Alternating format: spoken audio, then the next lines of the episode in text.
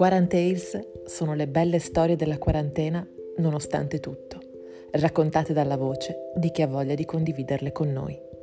Buon ascolto!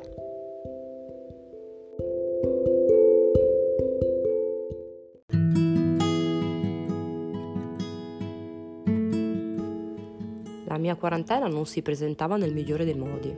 Vivo sola con due gatte, un matrimonio fallito con grande sofferenza disoccupata, senza più un soldo e soprattutto reduce da un intervento difficile che mi ha profondamente cambiata per sempre.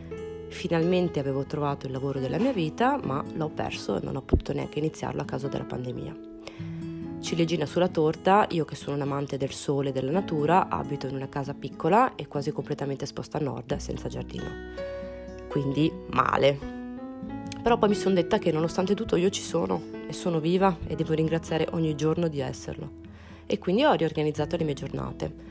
Ho, ho scoperto che dalla finestra del bagno, anche se devo stare in piedi dentro la vasca da bagno, il sole arriva un, un'oretta e mezza la mattina, quindi ho istituito l'ora di sole, che è diventato anche un momento per, di confronto e di comunicazione con i vari vicini ho finalmente tempo per approfondire una delle mie grandi passioni, la comunicazione, quindi approfitto delle videoconferenze, le dirette sui social, ho ripreso in mano i libri e questo mi ha dato anche modo di scandagliare ulteriormente i meandri del mio essere.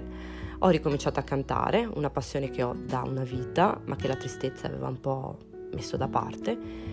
E siccome amo cucinare, finalmente ho ripreso a farlo, e stavolta per me stessa.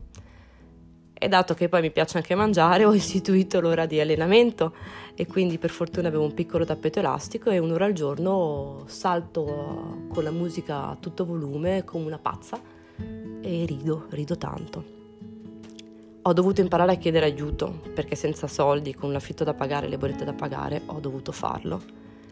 E per fortuna che c'è chi mi può aiutare. E alla fine di tutto ho pensato che se non si può cambiare qualcosa, almeno possiamo cambiare il modo in cui lo affrontiamo.